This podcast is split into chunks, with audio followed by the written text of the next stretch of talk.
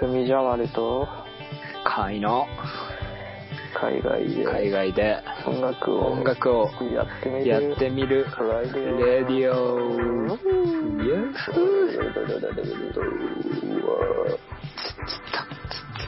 はい。ああ、なんかボイスパーカッション入っというぞ。うん。まあまあまあまあ。日本撮りっすよ、今回も。2本二本撮り2本目2本目も気合い入れていきましょ今日超ゆっくりしてるわ。まあ頑張るよ。頑張るよ。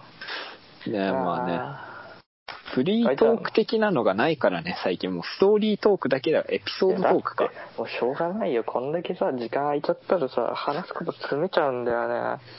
そうだねなん俺もいっかぱいみんなに言わなきゃいけないこといっぱいあるんだよね。さじゃあまあさサクッとスタートする？カナダ編から、まあ、出国編からね。まあ前回までの振り返りとしては、俺は実家に帰ってブクブク9キロ太ったっていう話なんです 見た目が見た目が何になったんだっけ？見た目がなんかサモハンキンポみたいになっちゃって。あのなんか写真欲しい人は送るんで言ってください。いいえそう フリー素材です。あーなんだっけ。ねあの親戚に何か言われたんだっけ。そう親戚に、まあ、その行く直前の日だよね。あうの、ん。愛媛のねおばあちゃん家にあの帰ってるいとこの家族から電話かかってきて電話見られて。でまあその話しててでまあ、うん。いとこの子供とかとも見ながら喋ってんだけどどう考えても俺だけ会ったことねえみたいな顔してんの。あれおかしいぞみたいになったら。でみんなに顔写真俺の顔を写しテレビ通話してたからさ俺の顔見したら爆笑されて。怪しい中国人だみたいな。中国あのカンフー映画で出てくるジャッキー・チェーンの映画で出てくるさ一番あの最初に出てくる一番最初に殺されちゃう一番しょぼいやつだって言われて 一番しょぼい中国人だって言われて心が折れるっていう。それ9キロ太ったら別人でしいやマジでちょっとブクブク太っちゃって申し訳ない。たょだ大橋先生チビだからな。なおさらだよ。ダメなんだチビチビでハゲでデブだからねあの時期。いやハゲてあの時はあの時はハゲてないんだよ。薬があったから。ミノキシブルタブレットがあったから。身のタブね。ミノタブ。レをよく覚えてる。じゃんミノタブレをねの服用してたから。うん。まあまあまあまあそんなこんなで、まあ、ようやく俺も旅立ったんですよ。12月31日。そうだね。渡航したん前ですよね。日でもしてたね。そうそうエアカナダに行ってえっとね、うん。熊本からまず羽田に行ってで、うん。カナダからえっとね日本からあのトロントへの直行便ってあの羽田空港にあって成田じゃないんだね。そう HND しかないからね。バンクーバーだと成田になるんだけどトロントだと羽田だったからまあまあ羽田でエアカナダ乗って友達見送ってくれたりしてさちょっとねあの心にジーンときながらね、まあ、エアカナダに乗って行ったんすよ。うん。まず機内の中でさやっぱさあの、まあ、この9キロ太っちゃったわけでさ、うん。まあ、完全にサモハン系になってるわけよ。中国人中国系の人になったわけね。俺の両サイドさ日本人だったの。で、まあ、その日本人たちはその食べるものとかは日本語で聞かれるわけようん。真ん中の俺だけさずっと英語なの。もうしょうがない。中国中国っぽいから「イホーハホーに寿司ハニホー」みたいな感じになった。ささも半キップをしてるからさ見た目が。ちょっと辛かったな。でもなかなかでも頑張ったよ。俺ちゃんと最後まで英語で戦ったからねうん、いや普通に日本語で大丈夫ですって言えばいいのに。ダメだよそんな俺は三半金法しなきゃいけないんだから。その役い割を果たしたん使命感感じるとこ違うでしょ 俺はサモハンなんだよっていうことで。空港のデブったデブった自分への戒めでサモハンしてたのね。サモハンしてたわけよ。この対応は帰りはなくそうって心に決めたんだけど。でまあまあまあ。でまあ飛行機乗ってんのはさ13時間くらいかな。うん、まあ別に。結構だね、半日。うん、映画とかあったし、そんな苦じゃなかったな。でも、どんどんどんどんご飯が来るからさ、なんか疲れちゃったな、ご飯食べるのに。っていう感じだね、感想としちゃ。おで、まあさ、空港たどり着いたらさ、我々はさ、あの、このワーキングホリデーの仮のビザなの。日本から出た時っていうのは。で、この仮のビザを、あの、カナダの、カナダに着いた時に本こ本物のワーキングホリデーのビザにしないといけないのね。で、そのま時に、あ、仮、仮のビザっていうか、まあ、ビザがおりましたよっていう、まあ、証明書だよね。そうそうそう証明書を、で、まあ、本当のビザをもらわなきゃいけないんだけど、そまあ、の時に、チケット控え的なね。そうそうそう、ナイスフォローだね。うん。で、まあそういうので、まあ俺は、その、がカナカカナダ人と喋んなきゃいけないわけよ。左しに来た、みたいな。元気かみたいなまあ話だ。、カナダ人とっていうか、普通に入国、入国管理局の人と喋るんだよね。あ、俺それが出てこなかった。そうだね。カナダ人と。カナダ人と喋んなきゃいけなくて。まあね、イミグレで喋るわけだ。そう。それをね、みんなイミグレーションっていうらしいよ。入国審査的なね。で、まあまあ、で、俺超調べてさ、俺超心配だったの。あの、銀行の、その、英語の証明書も取らなかったし、保険もね、残高証明ね。そうそう、ギリギリまで入ってなかったから、俺、要は、行き、来て、ワーキングホリデーのビザと帰りの飛行機しか持ってねえわけよ。まあ、保険前日に入ったから高くついてるしね。そうそうそうそう。で、超怪しいわけよ。あの、旗から見る俺強制送還あるかもとか思って怖かったんだけどさ、うん。まあ、いざ行ってみればさ、マスクしてたのを見られて、Are you sick? って言われて、いや、病気じゃねえよ、っつって、大丈夫。っつって。そう。そう。そんな感じのしょうもないトークだけで、なんかあの、指でさ、あの、リズムを叩くさ、あの、うん白人のでかいおっさんが余裕でビザくれてさ、うんはい、ラッキーみたいな感じなわけよ。全然何も心配することなかったやんけ、みたいなんで言ったわけですよ。うんで、まあ、高安に教えてもらった通りに、高安おすすめのホステルに行ったわけですよ。まあ、おすすめっていうか、トロント確か2軒しかないからな、ホステル。ああ、そうなんだ。でも超人多かった。で、まあままあそんな感じでようやく着いて、で、まあそこでまあ日本人の人に会えてさ、うん。まあ南米の嫁を持ってる人なんでね、なんかいや、南米嫁持ちって言ってんだけど、憧れるぜ。まあなんか、多分賢い人だと思う。うん。賢い人だと。ま 多分その三角語要は喋れるってことだからね。あの、南や、米だかかんないじゃん。南米の女の子で英語、英語でやりとりしてるかもしれないじゃん。違う、嫁との電話聞いてたけど、ちょなんかその、南米のスペイン語でしょ？そうそう、スペイン語だわ。ブラジル以外だったらスペイン語だから、あそこ。ああ、そうなんだ。で、まあブラジルだけポルトガガル語。ル。でさ、俺さ、着いたけどさ、喋れないわけよ。でさい、や、まあね、勉強してなかったしね。そう、9キロ太っただけだから。そう、ただただ声に声ってサモハンしただけだから。サモンしただけだからさ、脳、脳勉強でした。まあ、とりあえず、まあ、なんとかなるべみたいな感じで、行ったのは失敗だったんだけど、で、まあ、ここで救いの神のね、こう南米嫁持ちのね、お兄ちゃんに出会えたわけですよ。で、まあ、俺もはっきり言ったのね、もうちょっと英語わかんないけど来て、みたいな。で、とりあえず何したらいいかわかんないし、飯食ってないっていう話をしたら、そいつめっちゃいい人で、ご飯食べに行こっかってとか言って、いろいろね、一緒に回ってくれたんですよ。うん。でもね、俺一つだけあいつに言いたい。うん？絶対にあんなまずいタコスをね、俺に食わしたことを俺は恨んでると。ま、まずかったんだ。初めての食事が、あー、サバか。サバが入ったタコスに、まあ要はちょっと辛いソースとヨーグルトソースと、あとなぜか牛肉とかも入ってんのね。っていうか、なんでサバのにしたの？普通に牛肉の食えばよかったじゃん。バカ野郎、俺は牛肉のオーダーできる英語力があると思うか。いや、じゃあどうしたの？あの、お兄さんに同じの2個たくださいみたいなこと言ったの？当たり前だろ。ねえ、だからそこで自分の好み伝えりゃいいのに。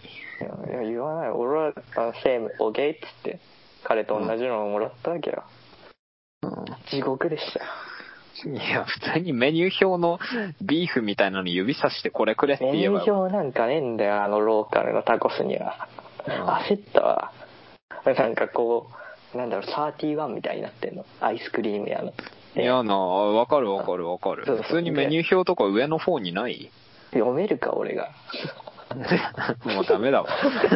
サモハンが読めると思うんだよ でも確かに俺も行った当初読まないし、そういう店行かないからな。でもまあちょっとハードルが一軒一軒目にして高くて、まあで、大変だって、でクソまずいの食わされて、本人もさ、反省してた。ごめんね、美味しくないのでって言ってたんだけど、現地人じゃないんかいっていう。あ、でまあその人はなんかその、なんだろう、まあこっちに旅行できてるみたいな人だったから、ああそうなんかなんだ。まあいいやそう。そうでまあそいつとまあ行動を共にしながら、まあその、俺は俺でやることがあるからさ、やんないといけなかったわけよ。まずは、仕事をするために、あの、働いてもいいよっていう登録番号をもらいに行かないといけなくて、うん、SIN な。そう、 Social Insurance Number っていうらしいんですけど、うんまあこれをね、取りに行ったんですよ、後日俺は。社会保障番号な。うんかっこいいな。よく覚えてんな。いや、普通に直訳だよ。 Social Insurance Number。そんな、そんな直訳もできないから、俺は英語力がインコだから。で、で、で、で、で、アクシアクシデントが起きるわけっすよ。うん。まあ、俺、その言った、そのイミグレーション、要はその入国審査みたいなところで、あの、余裕でもらったビザが、俺の名字と名前がさ、リズムを叩いてた。白人のでかいおっちゃん。リズムで叩いた白人のじじいさ、俺と、俺の名字と名前逆で書きやがっててさ、は？で、お前で、その Social Insurance Number をこう登録した時に、登録しに行った時にお姉ちゃんに、うん。お前パスポートの名前とビザの名前違えぞって言われて、は？って言ったら、逆になってんじゃんって言われて、うん。だからお前はこの Social Insurance Number はもらえないって言われて、ってなるわけですよ。で、これもしかして俺全部がこれアウトじゃね？ってなって、うん。すべての何もできないんじゃねえのかってなって、それ俺観光ビザと変わんなくないってなったわけですよ。初の挫折。早かったな早かった。あれ2日目だからな、これ。これ2日目だからな、お前ら。あの、ゴング鳴った瞬間に殴られるみたいな。そうそう殴られてもらうっていう。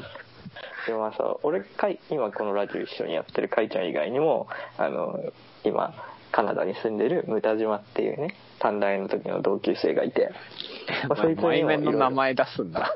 前面の名前はだってムタ島さんはもう今後も出てくるよ レギュラーで出演なんだ。レギュラー俺俺の中ではもうゲストで入れたいくらいだ もう今んとこアーキーとヌタ島がレギュラーだからもう。俺は本当にあのリスペクトしてんのアーキーとムタ島だから でまあまあムタ島にその時にさムタ島優しくてさ仕事中でもいいから連絡くれよって連絡返せるからっつっててでもまあここれはささすがにさ俺一人の手じゃどうにもなんねえと思ってムタ島に相談したんだよ。うん。そしたらムタ島もなんかワーキングホリデーのビザが3ヶ月あの鍛えたことがあるって言っててただ、もうなんかそのムタ島曰く「いやお前そのその俺みたいにナイアガラ行く前に日本人のエージェントに電話してみろよ」って言われてうん。「え俺エージェントいないよ」って話をして「いや、うん。いなくても日本人の学校みたいなところにはエージェントがあるから」って言って「もうそこに電話しちゃいいんだよ」って。よかった俺。ちゃんとあの Social Insurance Number 取れなくて落ち込んだ時にさすぐにセブンイレブンに行ってさプリペイドカード買ってさ携帯電話使えるようにしたの。うん。だから電話できる環境だったから、まあ、日本のエージェントに電話したわけよいやこれのビザ名前と名字違ってさ Social Insurance Number 取れなかったんすよこれって後々響くからやばいっすよねみたいな相談しに行ったらしたわけよそしたらうん。「ああちょっと待って」って言われてなんかちょっと偉めの人が電話変わってくれて、うん。お前、お前来たの？まだ2日だろ？って言って、そうそうそうって。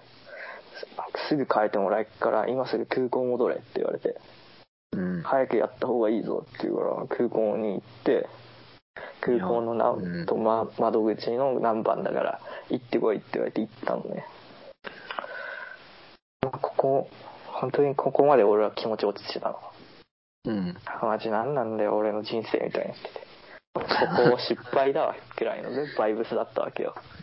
まあ、み視聴者の皆さんはビザもらったらすぐに確認しましょう。期間と名前。そうね。でもって、まあ、空港に行ったわけですよ。うんで。も空港に行ってもさ、まあ、その要はさ、サモハンキンポをしててさ、9キロブクブク太っただけで英語を勉強しなかった俺にはさ、うん。何言われても分かんないわけ。まあ、バチが当たったよね。舐めてかかったね。でも、超たらい回しにされたの。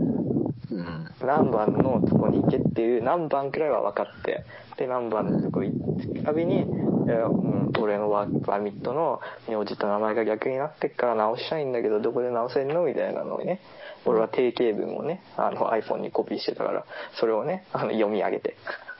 そうそうそう。ね、いや、何番フットゥーとか言われながらさ、まあ、2番な、みたいな感じで、うん。行きながら。俺その時ね、ちょっとね、あの韓国人とも子なんだけどね、一つ感動したことがあって。まあ俺がこういうのや鉄棒の道に敷かれてる中さ、うん。なんかすごい困って、俺、ここに来いって言われたんだよって、あの、店員みたいなお姉ちゃんに言ったら、日本語が喋れる人で、おおそうそう、なんか救いの神、日本語で説明しながらしまいにはさ、紙まで書いてくれたの。うん。あの、地図まで書いてくれてさ、ちょっと感動したよね。あれちょっと涙出そうだった。ああ、よかったやん、海外で。そんな経験。海外でね、できた、本当だよ。でもまあそんな感じで、なんとかね、その、入国、なんだろう、その、えっとね、空港の中のなんか超奥のスペースだったのね、俺が行かないといけなかったとこ。うん誰も人通りがないような通りだったから分かんなかったんだけど、まあ、なんとかたどり着いたんですよ、俺。うん。で、まあ、その、とりあえず、まあ、入ったんですよ。そこの部屋に入れてもらったんだよ。ピンポン押して。うん。ねまあ、OK 入ってよ、みたいな。お前の要件は分かった、入れって言われて入って。で、入ったらさ、なんだろう、あの、インドとかさ、あとはなんか超ホームレスっぽい人とかしかいないの。うん、もう明らかにね問題があった人たちが。あの、そうなんですよ。やばいやつしかいないとこに俺入れられて。で、うん。静かなの。超。わかる？誰も死後一つも喋ってなくてさ。で、あなんか映像とかも何も流れてなくて、なんか時たま来るそこの空港の職員が NEXT っつって、なんかすごい低い声で NEXT 言って、そいつがなんか別室に連れてくみたいなやつなの。あ。俺もそれ見た時に終わったと思って。あ、俺これもしかしたら今日帰るのかもしれないみたいな。ごめんよ、ママ、みたいになってて。で、まあまあ、なんとなく、もう自分の番待って、自分の番になった時に、まあ俺の時はね、黒人だったんだね。で、まあ見せて、ね、まあ、なんか俺のは比較的まあそんな簡単なことだったみたいで、他の奴らは超長かったんだけど、面談みたいなの。俺のは見せて、まあこことここが違ってるっていうことで、なんとか伝えて、直してほしいんだって言って、まあ、まあ、あ、オッケー、ウェイって言われて、ちょっと待ってろって言われて待ってて、そうそうそう、他の奴らより先に出れたんだけどさ、何何出出所みたいなこと言ってんの。俺、俺あれ完全に軽く留置所だと思ってんだ。いやもう強ね制送還待ってるような場所なんじゃねえのかっていうくらいの雰囲気だったから。いや多分まあ多分近いだろうけどそうそう。多分、お前のビザ降りねえとか言われて、なんか叫んでるやつもいたし。なんかそんな環境にね、身を置かれながら、で、俺はなんとかその黒人からもらえたわけよ。もう一回確認しろみたいなこと言われて、合ってんのかちゃんと自分で見ろよって言って、で、こう、紙出された紙を受け取ろうとした時に、俺の目を見ながら、You are wrong, okay? って。お前のせいだからな、分かってんのかって言われて、うん。若干涙がね、溢れそうになるっていう。俺のせいじゃないやんって思ったもん。あのいや、白ま人のあ、な知、事だって思ったんだけどさ、まあ、もらった瞬間確認しないといけないからな。そうそうそう。お前らちゃんと確認しろよ、海外行くとき。ビザもらうとき。頼んでよ。結構ね、その辺あれなんだよね。日本にいるとさ、普通にさ、うんまあ、店側の責任ですみたいなのあるけどさ、そうそうそうそう。俺、海外は違うんだよな。うん、あの、確認不足、お前のっていうことでしょ？そうなピザとかのうん出前とか、出前っていうか普通に注文とかでも、もらったらすぐに箱を開けて確認しろみたいな話。これ、そうなんだ。だし、それになんか卵も買う前にパックを開けて確認してから買えみたいな、結構そこら辺に、ね、やっぱ日本の常識を持ってくると、そうやって出花くじかれる部分あるよね。あの、みんなが親切と思っちゃダメだよ。親切だったけどさ、最終的に俺はさ、いろんな人の力を借りてさ、俺の名字と名前が無事元に戻ったんですけど、あの、みんな気をつけてほしい。本当に。いや、マジで気をつけた方がいい。俺みたいなあの留置所みたいなとこに入れられるべきではない。全部確認だし、たまにスーパーの商品とかも、ちゃんと賞味期限見ないと切れてるもん普通に置いてたりするから、あー、マジか。それ一回も見てなかったわ。そうそうそう。だから全部自己責任っていうのは割と欧米では普通な感じがする。そうそう。まあその代わり返品とかし放題だったりするんだけどな。ああ、なんとなくこの前見たわ、確かに。まあまあまあ、そんなこんなでさ、そんなこんなで俺ようやく、あの、俺のね、なんとかあの正式な証明書をゲットできたわけですよ。涙が溢れそうになりながらかな。で、再度さ、その、ソーシャルインシュアレンスナンバーの取得に向かったわけですよ。ここでも若干トラブルがあってさ、お前昨日来てダメって言われた人間だろって。今日来てもいいわけねえだろって、そう言われて、やっぱサモハンしてっからさ、インパクトあるからさ、みたいな。言われて、は？と思って。で、あの、その、ワークパーミット見せて、俺のその新しいビザ見せて、It's brand new, okay? って言って、かっこいいでしょ。ブランニューって合ってんのかわかんないけど、まあ、新しいのなんだって まあ伝わったかわかんないけどね。うんで、まあ、なんつうか無事にソーシャルインシュアレンスナンバーをゲットしたんですよ。普通に上がるニューワンでいいのに、It's brand new. ブランニュー。やっぱラまあ、ッパーの新品だぜみたいな。新品って、うんみたいになるから。まあ、でもでも伝わるでしょ。まあ、まあ、いつブランニューはなんか、うん、すげえアメリカっぽいってな。新品だぜ、これ、みたいな。ラッパーの英語でしか勉強してこない。時が回ってんだけどこのジョーダンは新品だぜ、みたいな。そういうノリになってっから。そうそう、俺、これ俺はブランニューだぜ、みたいな。これ俺のブランニューのラップ、ブランニューシットだぜ、みたいな感じの英語の覚え方しかしてないから、ゆえにこんなボキャブラリーなんだけど。で、まあ、それでようやく銀行の口座とかも作れるようになるんですよ。俺ビザ、なんとかなったから。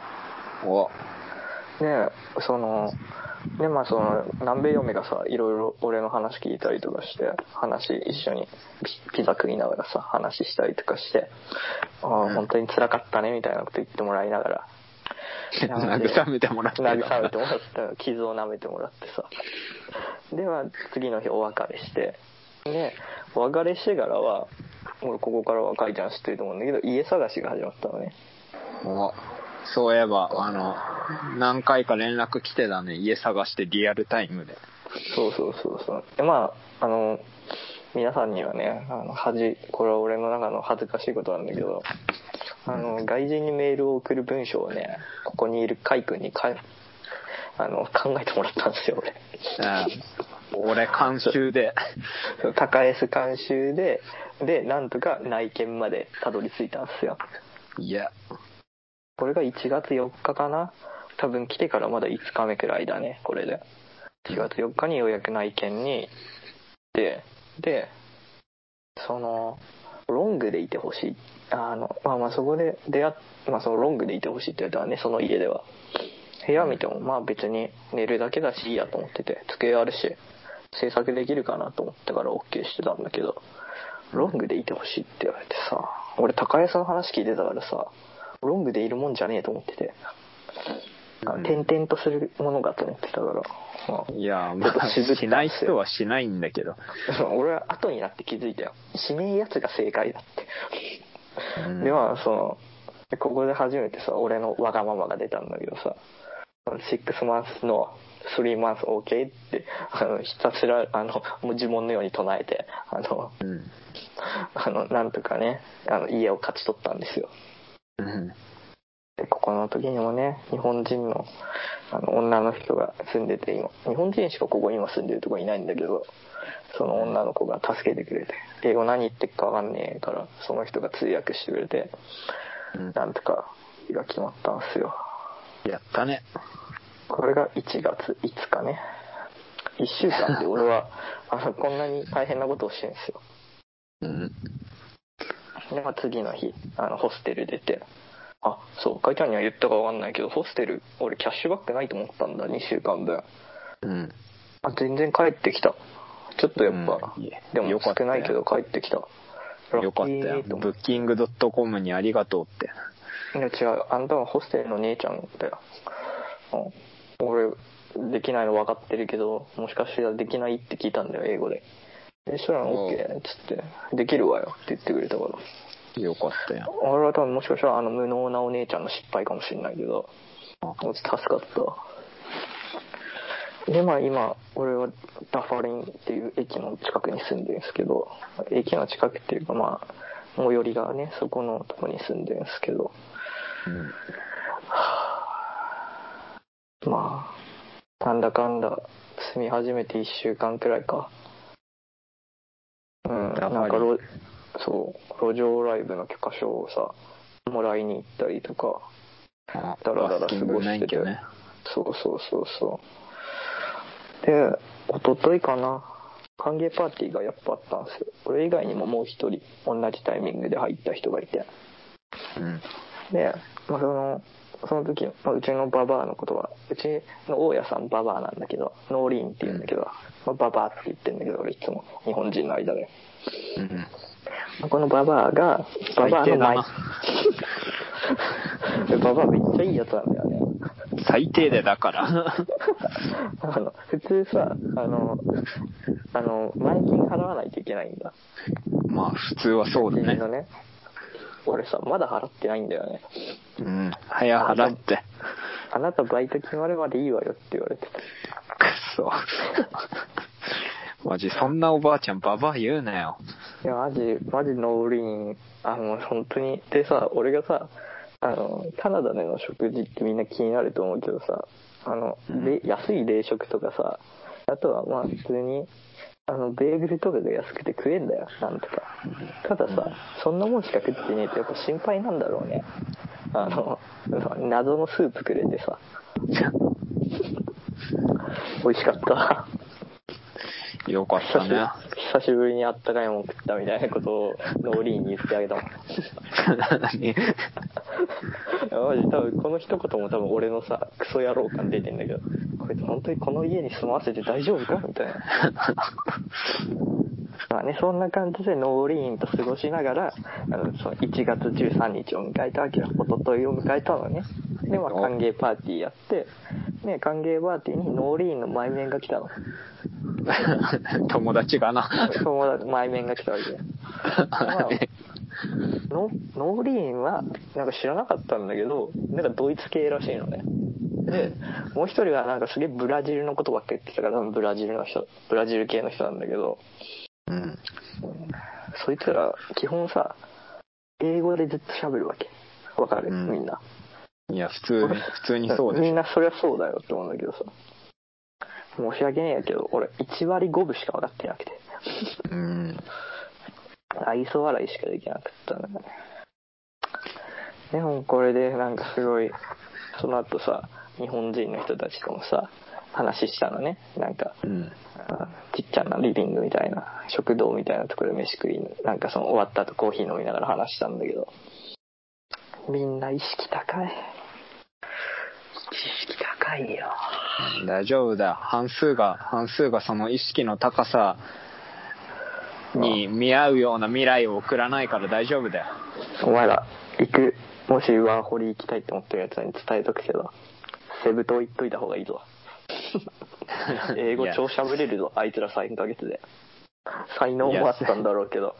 いや、それ喋れてないやつもいるから、そんな、セプト行けば喋れるみたいなデマを、い俺俺より喋れてっから俺だってセブ島行けばよかったっ 大橋先生、初心者中の初心者でしょ。もう何がすごいかも分かってないんだよ、まだ。分かっていやでもうんボキャブラリーパネーと思ってい俺やの知らない単語を日本ボキャブラリー人から知られるとあれやりみたいになるわけよいや、本当に、インシュアレンスも分かんないやつから見たら何もかもボキャブラリーすごいってなるから。やべえその単語知らねえみたいなの連続でさいや、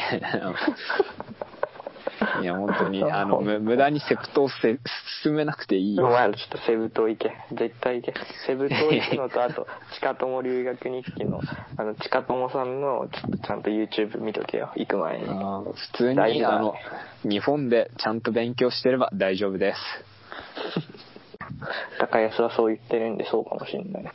でさ、うん。まあ、みんなのその意識高い話聞いてさようやくバスキングする決意を決めたんすよ。いやもうもうとりあえずやるしかねえってなって。ねまあこのラジオ収録後今日行く予定なんですけど。うん。うん。ここからっすよ。バスキング、いよいよ、最初のフィールドはどこで？で昨日かな。あのそのパーティーの時に来たあのうんブラジリアンのねうん。おばちゃんがなんか言ってたのはケンジントンマーケットがそういう路上ライブで有名なとこだから見に行ったらどう？っていうのを言ってたの。うん、で、うんあ、OK って言って、だからまあ一応見に行ったのね。あれはね、生楽器をやる人が行くところであって、このサンプラーを使って、エレクトロ的なことをやる俺は行くべきではないと、あの判断できましたね。でもまあトロントでね、まあ普通に、まあ日本だったらさ、まあ遊ぶ場所どこにするみたいなのだったらまあ渋谷、新宿とかいろいろあるじゃん。うん。うん、トロントにおいてケンジントンマーケットはそこに値するから、多分で俺行ったの月曜日だったからさまあそんな栄えてなかったんだけどまあ土日は賑わってるっていうのは本当だね多分うんうんうん。まあ有名なカフェとかあるしね。バスキングしようと思ってて路上でなんかその変わった楽器とかやる人はあそこが正解だと思うけど俺不正解の場所だと思ったから。うん。あのでもう一個他にダウンタウンも見に行ったのよ。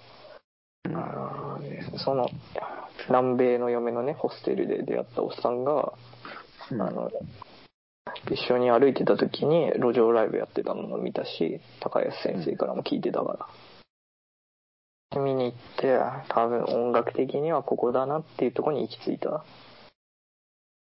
なんかまあ駅にもミュージシャンいるでしょ ?TTC なんたらって言って、スペースがあるでしょ。ある。どこの駅行ってもなんかミュージシャンがいたりするから面白いよね、トロント。カレッジはいたね。面白かった。あのでねみんな心配しなくて大丈夫なんだけどさ。下手くそでもやってんぞ。下手くそでも全然やってて全然お金もらってる。うん。うん。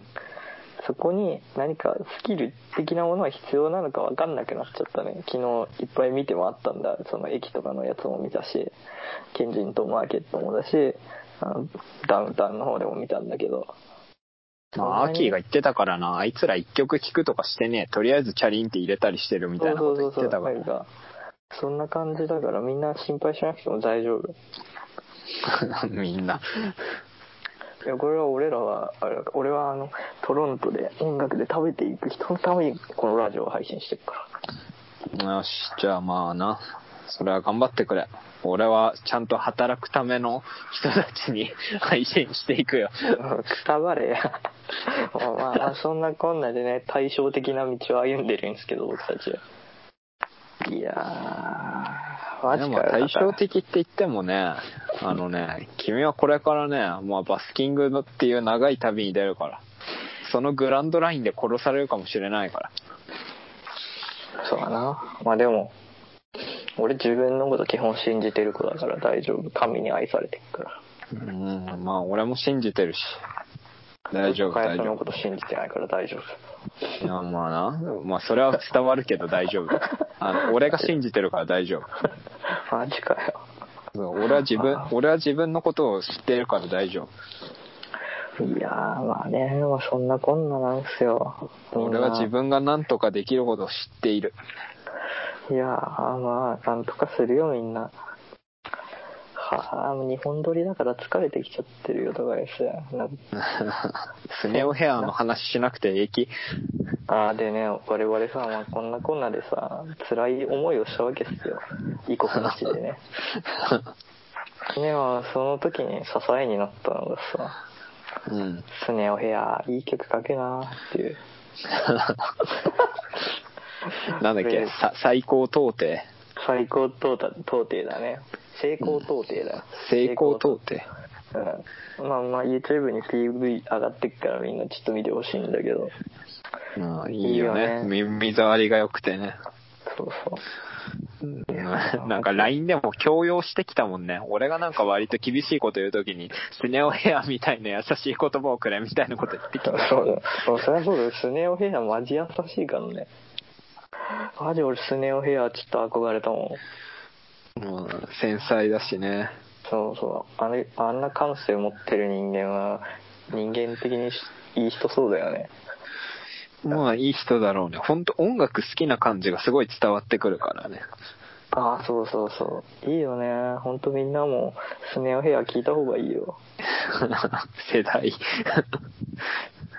いや、米源ですよ、米源、世の中は。レモンな。いやーでも俺やばい T シャツ屋さんのツイートで面白かった。あの「みかんって曲作れよ」ってあの実家に行ってあの家族に言われる話は好きだよ。何それ？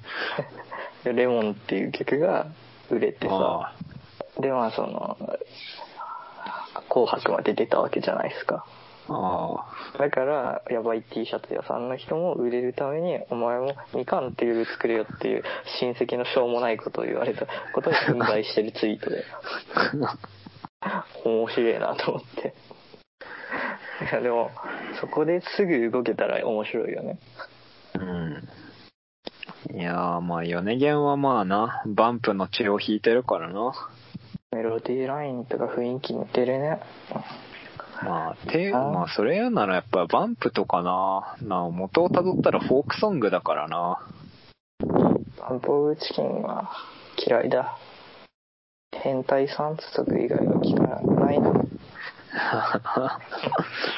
バンプファンをディスりに行くんだよ。そうディスるっていうか、まあ、このクラスメイトの中で俺らのこのアラサー世代の人たちっていうのはバンプオブチキンファンっていうのは結構一定数いてえっとね今俺もその一人、俺大好きバンプ。でまあそのまずイケてるグループっていうのはなんだろうその俺らの時代だとあの青山テルマとかさ M フローとかああいう感じのなんかヒップホップかじったような 歌謡曲を聴いてんのまずうん。で、まあ、これ野球部系ねこれが。でうん。まあそのスネオヘアじゃないやそのバンポブチキンとか聴いてるやつっていうのはそこの後ろにいるようなちょっと陰キャなんだけどイケてる人間たちが聴くもんなの。でそこプラスなんかそのちょっと違ったやんちゃな子たちは俺らの世代はエルレガーデン聞いててうん。サブカルではないかなエルレは。結構メインな人ででこのバンプの下の方のサブカル好きな人はバンプじゃなくて銀杏ボーイズだったんだようん。で俺は一人あの洋楽中だったからあの浮いてたんだけどうん。メタルコアとかエモスクリームが流行ってた時代の子だから俺はもうなんか、大橋先生はそういう感じだもんね、なんか。うんなんかみんなと絶対に違うところに行こうという確固たる意識を持ってる人だから。うん、そういう人だもん。クソ野郎だから。そういう人だ。そういう人だから。まあまあ、そんずな感じずでーっと、サブカルチャーを追いかけてるかアイドル最高だよ。ら。アイドル最高だよ。マジ新潟48の話は早く俺、あの、解決してほしいと思ってる。一人のドルオタとして。俺それ知らないんだけど、どういう話？なんか、アイドルの新潟女の子48って何？AKB 系列には SKE 要は大阪の堺だったりああ、HKT とかいたわ。あの。グループそそれの、それのなんか亜種がいるのか。そうそうそうそどうせあれでしょ？すごいなんか、あの、かわいそうな扱いを受けてんでしょ？うかわいそうな扱いではなくてなんていうの？その女の子なんだろう？難しいなこれはね相関図とか見たら分かりやすいんだけど、まあ、一部のファンがアイドルを食ってるわけ。これは昔からあるんだけどさ地下アイドルの話だったりとかしても。ここに対してある女の子は苦言を呈してるわけ。で、まあ、その見えないとこでやるんだったらいいんだけど AKB が借り上げてる量でそういうことを行うからそれはどうかと思うっていう苦言を呈したわけよ。あそこが見えないところな気もするんだけど、うんでまあ借り上げそんなことてる量ならば。うんうん見えるんですよ、まあ、他のメンバあそうなんだー真面目にやってるやつも見えちゃうからでまあそこに対するそれを言われたやつらがその女の子が襲われるように仕向けたみたいな話なんですけうどわーえげ、えげつないね。やるね。でなんかその女の子 AKB 系列が借り上げてるマンションに女の子が帰った時に男2人に襲撃を受けるっていういや、じゃあ待って、普通に事件やん。うん事件なの 普通に、普通に事件普じゃ通に事件なのん。いやーそれがなんか超少女漫画じゃん。でまあそのことなんとかあの大大ごとにはなんなかったの女の子がなんかねちょっとひどいことされたとかはないのただ襲われただけな。の、でその時にメンバーとかが助けに来てくれたのねに味方の子が。んじゃあ何その、レイプ未遂的な話？そういうことっすよね。うわー普通に事件だね。うんうんうん。っていうのがあってまあこれをまあ女の子は示談にしたんだよ。ただ示談にするとしたらもう自分のことを襲えって言ったメンバーの解雇とあのそのそこにいるファンの男たちの処分要は出禁みたいな話を全部やってくれたら私は受理しそれをあの被害届取り下げるって話になったわけよ。示談にすると、でじゃあ約束するって言って新潟の総支配人は OK したわけよねうん。でも実際にはそれは何も起こらずもうまだいまだにイケシャーシャーと同じグループにその女たちはいるしその男たちもイケシャーシャーとその現場に通ってるとああ、すげえ闇を感じるね。で、まあ、その女の子が勇気を持ってツイッターと違ったなんだっけななんか配信サイトみたいなんで言ったの,、うん。そ。の私今こういう状況でも本当に辛くてみたいなことを言って今ようやくネットニュースになって週刊文春とかがなんかちょっとあのあのちょっといろいろね鍵回ってくれるようになったわけですよ。うん。辛くないですか？一人の女の子が。あ。俺ー高安が仕事を辞めるきっかけになった女の子の涙なんかよりも俺はこの子の方がかわいそうだと思うんなんで示談にっていう話ではあるよね、普通に。うだってもうよく考えろよ高安。もし高安売れてるバンドマンだったとしような。で、うん。ある高安以外のメンバーが事件を起こしたとしよう、うん。でこれ事件が公になったら活動はどうなる？活動は止まるな。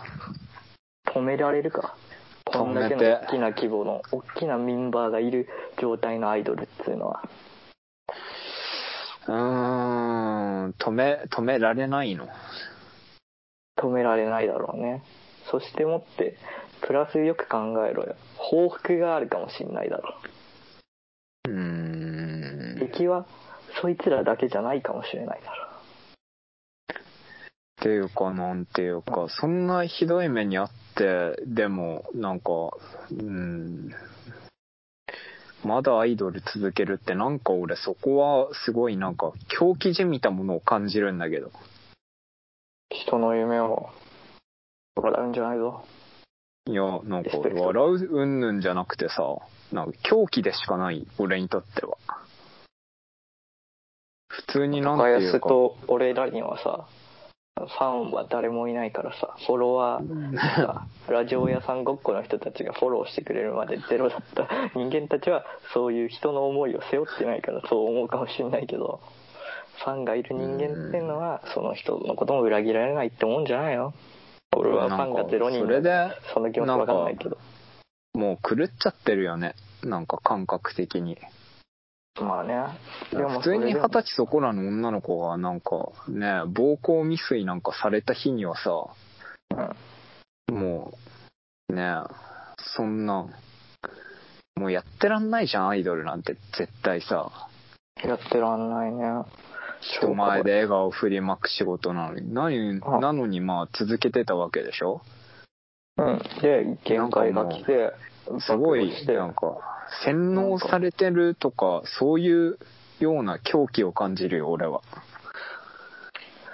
そうだな。まあ、なんだろうプロプロ意識の話なのかわかんないけどさでも二十歳そこらの子がね、うん。そうなっちゃうっていうことはもうなんかもうなんなんていうの？一人のドルオタとして、どう思うの？高安一人のドルオタとして。うん、ちょっとドルオタとしてはもう 即刻なんていうかもうアイドルやめて実家でちょっと落ち着くのはどう？あ今活動休止してるよ、その子は。この話してもうから。休ん休んだ方がいいよね正直休むプラスさ、まあ、こっちの感覚としては、まあ、黒幕をなんとかしようよっていう。うんていうかなんかアイドルやめちゃダメなのって思っちゃうけどなうん。やめていいと思うけどさ、やめれないんだよ。ススポットライトが当たった仕事をしたことがあるやつは。まあ、その子が、まあ、かけてる思いも俺は分かんないけどなんていうかねその子はまあ他の女たちと違って恋愛だとかもなくさ大森聖子が歌ってるよ春を殺して夢は光ってるってそういうことだよ。青春をさ殺してでもあのこう自分の夢をこう実現させようと思ってなんかそのキラキラとした世界にいるっていうのはそういうことでしょう。ん。まあなでもまあどんな世界においてもな結局のところな一定数の悪が出てくるからね。高安とかねまあ仕事とかもそうじゃん絶対。なんか頑張ってる人って報われなかったりするじゃん。なうん。そうだね。もう全然なんかすげえさ仕事できる人なのになんていうの配線処理投手みたいな仕事ばっかり任されててずっとそこにくすぶっててさうまいこと上に上がっていくやつは上がっていくじゃん。自分の実力以上のものを見せつってさあたかも自分の手柄のようにしてさ ごめんな。ごめんな。あお前そういうタイプののやつだったの？俺はそういうタイプじゃなくて俺は周りが持ち上げてくれるだけだから。自分のいやだからそういうタイプではないでしょ？それは。あ違うまあいいや。まあまあでもまあ一生懸命ねやってる人が報われない世の中だったりするわけでさ。うんかまあやっぱりそういうのを見るとねやっぱり、うんまあ僕も悪は積まなきゃってなるよね。まずは自分の心の悪からだなお前は。いや俺はねもう自分が間違ってるって知ってるよ。よっしゃ。ようやく認めた。殺人鬼殺人鬼がいるとするじゃん。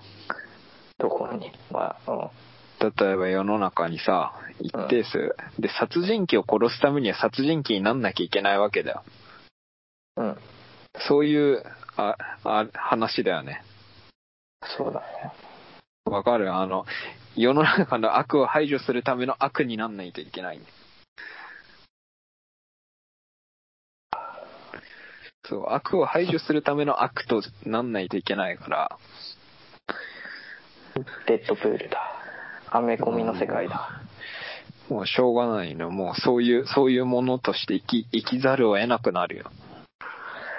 とりあえずさ、その女の子が幸せになってほしい。心から思うよ。うーん。涙今出てきちゃった。ほん、ほんまもんのドルオタ、ドルオタだからな、大橋先生な。ガガチのドルオタだからな。みんな愛してるよ。ね、号泣会を作ってんだよ、本当に。ふざけんなよ。音楽関係ねえとこで号泣するんじゃねえよ。俺自分が辛いことよりも他人が辛いことに彼氏の方が涙出やすいから。いや 俺だって、あの、ピザの音や楽つ、涙出そうだったけど出なかったもん。うん俺その時笑ったもん。ちょっと笑ってたもん。いや、マジ俺クソすぎるみたいなんで。まあ結局それに関して自業自得だからさ。この You are wrong だけ。You are wrong, okay だから。あ 黒人から言われた。すべてが詰まってっから。あんな短い分かりやすい英単語で全てが詰まってたから。お前は間違ってるっつって。確認しなかったみたい一本間違えたらね、本当に人生なんて終わっちまうんだ。この人生なんか変わっちまうんだみんな。気をつけてくれ。な。いや、意味、意味、意味わかんねえし、本当に。号泣会も謎だよ、本当に。新潟のアイドルで号泣するとか。本当に。い やマジ、俺、俺、俺さ、ちょっと僕ら何のラジオですか、本当に。マジ、俺この頃アイドル関連はちょっと涙を流す事件が起きてさ、これちょっと、あとちょっとだけ喋らせてほしいんだけどさ、いや、いいよ、別に好きなだけ喋れや。俺がさ、ちょっと追っかけてたの、電波組インク追っかけてたんですよ、俺。かれこれ5、6年前かな？そうだね俺が最初に会った時、電波組インクのチケットがうんぬんとか言ってたもんね。6、7年くらい前じゃないのかな？それくらいの時に、要はライブハウスとかで電波がやってた頃ね、あの、うんちょっと売れかけてる時に、俺、応援してて、うん。その時応援してて、俺その時最上もが推しだったのね。もう今いないんだけど確かにそうだったわ。金髪ショート巨乳っていうさ、すべてを兼ね備えてたから俺のタイプのやつな。バチコーンって言ったからさ。巨乳好きだったね、確か。場合は大きければ大きい方がいいと俺は思ってる。うん。G カップとか？ありがたいね。うん。まあまあまあ、そんなこんなで追いかけてた電波組インクの夢見ねめさんが、緑色の人、ミントグリーンの人が、卒業しちゃってさ、うん。なんかさ、俺が見てたさ、地下アイドル、その頃は電波組もいたし、ビスっていうね、あの、横浜アリーナで一回解散したアイドルもいて、その、この地下アイドルが面白い時期だったんだけど、うん。これの一つのなんか終幕を見た気がして、うん。ちょっと胸が熱くなって。不覚にもそのね、む夢見ねむが卒業するにあたって、おめでとうってことで、あの、YouTube にマット動画が上がってんすけど、うん。涙が溢れたよね。ちょっと待って、何の話してるし、何の空気なの、これ。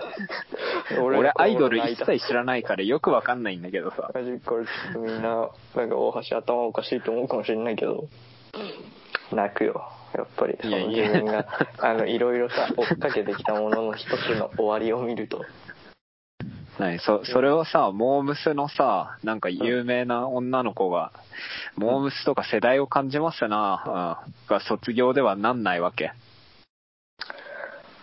まあなんだろう、あの人が電波組インクの、なんつうの、象徴。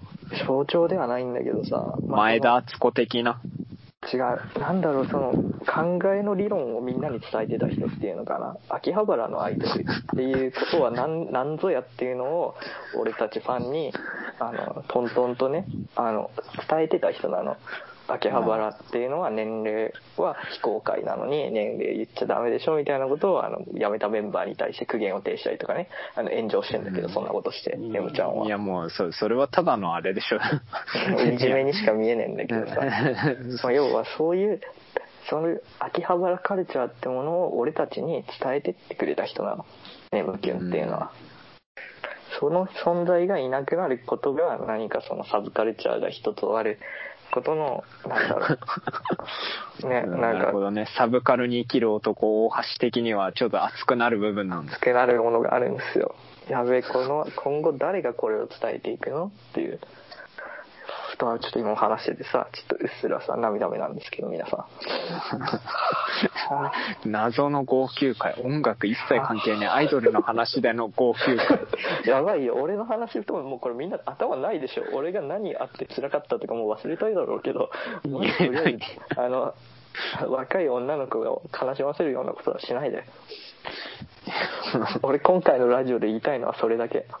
いや、ちょ、待ってよ。なんだよ。俺、俺若い女の子を悲しませたくない気持ちで、俺がやったことに関してはバカだな、みたいな散々ディスっておきながら何なんだよ、一体。ストーリーがねえからだよ。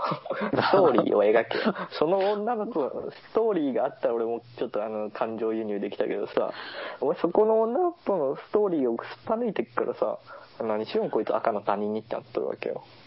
赤の他人じゃないよ。そこをちゃんともうちょっと大事に育てるべきだったよ。そこになんか恋愛の要素とかも入っとったらやっぱ俺もちょっと涙きたよ。いや、あまあ、ない。高安よかったな恋愛の感じはないね。一切ないや。その女がブサイクやけん。ってことやろ？いや、その女の子は、セレーナ・ゴメス系の顔だよ。普通に可愛い子可愛いやだよ。なんなそれ面白くないわ。そう、普通にそ可愛いんなただの子だよ。人種差別やんけ。幼、幼い顔してる？よ。うんまあええわ。そんな女よりも、夢見眠と、え新潟の女の子や。みんな、夢見、夢見。いうん、まあいいや、夢見で。うん、ネムキュンって言うんだよ。ちゃんと。夢見でいいわ。夢見中身みたい。いでいいでしょ。中身そんなみたいそん夢なこと言った。らお前、お前ネムキュンオタにボッコボコにされるぞ。いや、まあ炎上するんでしょ。お前ミントグリーンのあのペンライトでボコボコに投げられるぞ。なんだと。あ気をつけろよ。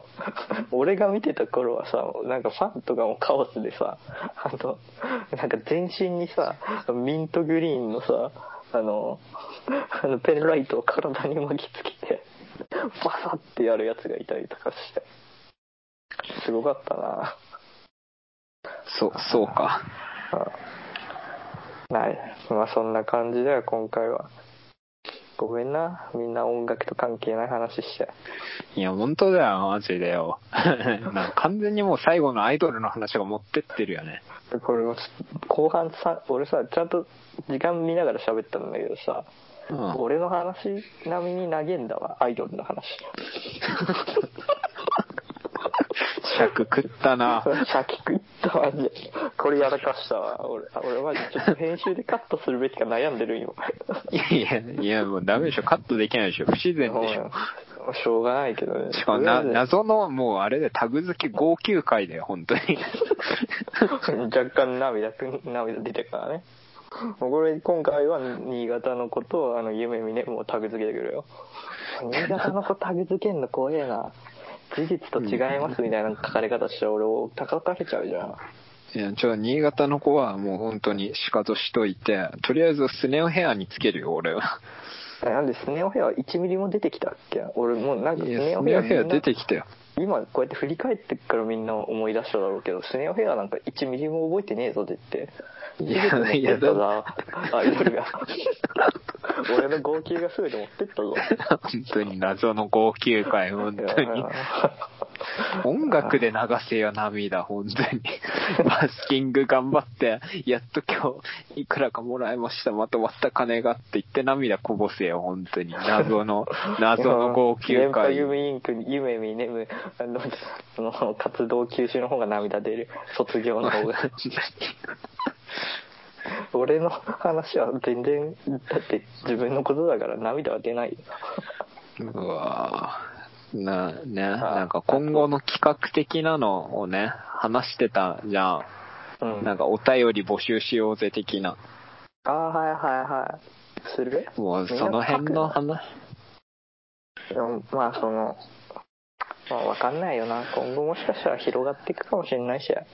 ちょっとじゃあ。俺の友達。達は一応聞いてる、でも話は入ってこねえみたいなこと言ってたからな。それは高安の話がクソすぎるからでしょ。いや、本当に、今回のお前のアイドルぐらい本当にだよ。マジこれもうちょっと本当に申し訳ない。俺これ黒歴史かもしれない。いや、高級会。アイドルの話して、なんか涙流し始めたら、ちょっといよいよ、アラサーのおっさんとしておかしいかもしれない。だってこいつ今トロントにいるからね。もう謎す、謎しかないよね。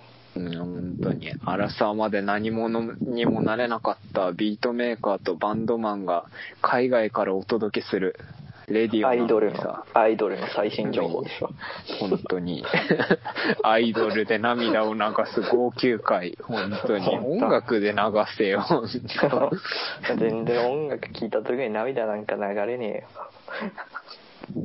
いやー、あ、あともう一つだけさ、もう尺食いすぎたからもう喋るべきじゃないかもしれないけどさ、今、R・ ケリーがさ、あの、今、ミュート R・ ケリー運動っていうのがツイッターでさ、流行ってんの知ってる？ミュートアルケリー運動。うん、なんていうか。うん。ツイッターってそんなに流行ってんのかな？まあまあ、レディー・ガガ先生がやってて、今ちょっとバズってんすけど、何かっつったら、まあ、R・ ケリー先生、まあ、この前俺も話しちゃった、俺が第0回の時かな、R・ ケリーになりてえっていうクソ発言があったじゃないですか。まあここがやっぱりですね、問題になりまして、うんあの、ドキュメンタリー化されちゃったんです。R・ ケリーの、あの、R・ ケリーの生活みたいなドキュメンタリーが出ちゃってあれでしょ？夢夢を追いかける女の子を自分の欲望の吐き口にしてた R・ ケリー先生が。被害女性のインタビューとかが。いや、マジであお前アイドルで流していい涙じゃねえからな、本当に。おい、やってること一緒だからな、本当にマジで前。ちょっとマジで R・ ケリー許せねえってやってんだけど。お前第0回で R・ ケリーになりたいの、R・ ケリ発言。ーになりたい発言を俺取り消したいくらいなんだけど。だってお前の涙綺麗じゃねえからなってると思ったんだよ。そうじゃなくて、まあ本当に若い女の子をダファけらかして、なんかその、あプロデュースしてあげるよとか、バックダンサーさせてあげるよみたいな甘い言葉で家に連れ込んで監禁するっていう。いやマジやべえやつなんだけど、まあそういうのが今ちょっとドキュメンタリー化されちゃって、今なんかそういうのが今動画で回ってんだけど、うんまあ、そういう問題で今 R・ ケリーを私はもう聞きませんみたいな運動を女の人たちがしてて、まああ、有名なところだとああのレディー・ガガ先生がやってるんですけどあ、うん。まあちょっと俺このその前回の発言は取り消したいなと思ってこんな運動が始まってしまったから。俺は別に R・ ケリーになりたいとは思わなくて、まあ、そのミーゴスみたいに金持った女の子が俺の家に集まってきてくれると嬉しいってことです。よろしくお願いします。第0回の発言を撤回する撤回して俺はミーゴスみたいに金持ったあのストリッパーの女の子が家になんか溜まってくれることを祈ってますって話これでミーゴスも問題になったらどうしよいや、まあ気持ちわかるけどな、なんていうか、あの、う男ねの、まあクリス・ブラウンもさ、ディアーナをボコボコにしてるわけじゃん。ぶん殴っちゃったね。なんかクリス・ブラウン悪くないんだけどさ、クリス・ブラウンの曲を聴くとさ、うんクリス・ブラウンの曲はさ、別に罪はないんだけど、クリス・ブラウンの曲を聴くとさ、どうしてもなんか自分が胸クソに思う事件をさ、思い出さないといけないから俺聞く機会少ないのね。正直さ有名な人がさ何か表に立っちゃうっていうのはまあこれぶっちゃけた話セカンドレイプの話なわけじゃんうん。やっぱさ悪いことすんなよって話だよみんなえなうん、そうだな。でも俺の大好きなサッカー選手のルーニーはまた逮捕されたからな。次何したのルーちゃんああ、なんかアメリカの空港で泥酔してた迷惑条例かなんかに引っかかって、罰金、5000円以下の罰金を払うことになってて。やべイギリス人っぽいね好きだわで、なんか、よ、嫁がもう愛想つかしてるみたいな話。でルーニーまた逮捕みたいな。いやもうなんだろうやっぱなんだろうね。そういう。ダラスかなんかの空港で泥酔してて、ルーニー逮捕みたいな。いやでもまあそういうなんだろうアーキーとかねうちのカイちゃんみたいなそういうルーニーわけの人間は絶対必要だから。いや、ちょ、まだ俺逮捕されてないから。マジで。あの今後は高安強制送還会俺待ってんだけど。高安、まあ、ファームの親父殴る事件とか欲しいんだけど。あやべえ、もうだいぶ長くなっちゃったよ。みんなごめんね、こんな無駄話聞かれちゃって。申し締めと訳ねえや。く、締めの、締めの言葉を。締めの言葉。みんな、ウィンガーディアム。まあ、締めの言葉なんでもないまあ、。なんでもない。みんなアイドル何？なんかその、まあ、大森聖子が歌ってるように、春を殺して夢は光ってんだよ、みんな。その若い女の子を食い物にするような R・ ケリーだったり、今回の新潟48の事件を起こした男たちみたいな、そんな男に絶対会ってはダメだ、お前ら。それだけはちゃんと肝に銘じて、正しく生きるんだ。はい、0回もしっかり聞いてくださいね。お願いします。待ってよ、過去の話を取らないでよ。そんなこんなで。今回のラジオはここまでです。また次はね、ちゃんと2週、1週に一遍はあげたいと思ってるんで、皆さん聞いといてくださ週1、いよいよスタート音楽編です。い。いや、See you. Later. Hello.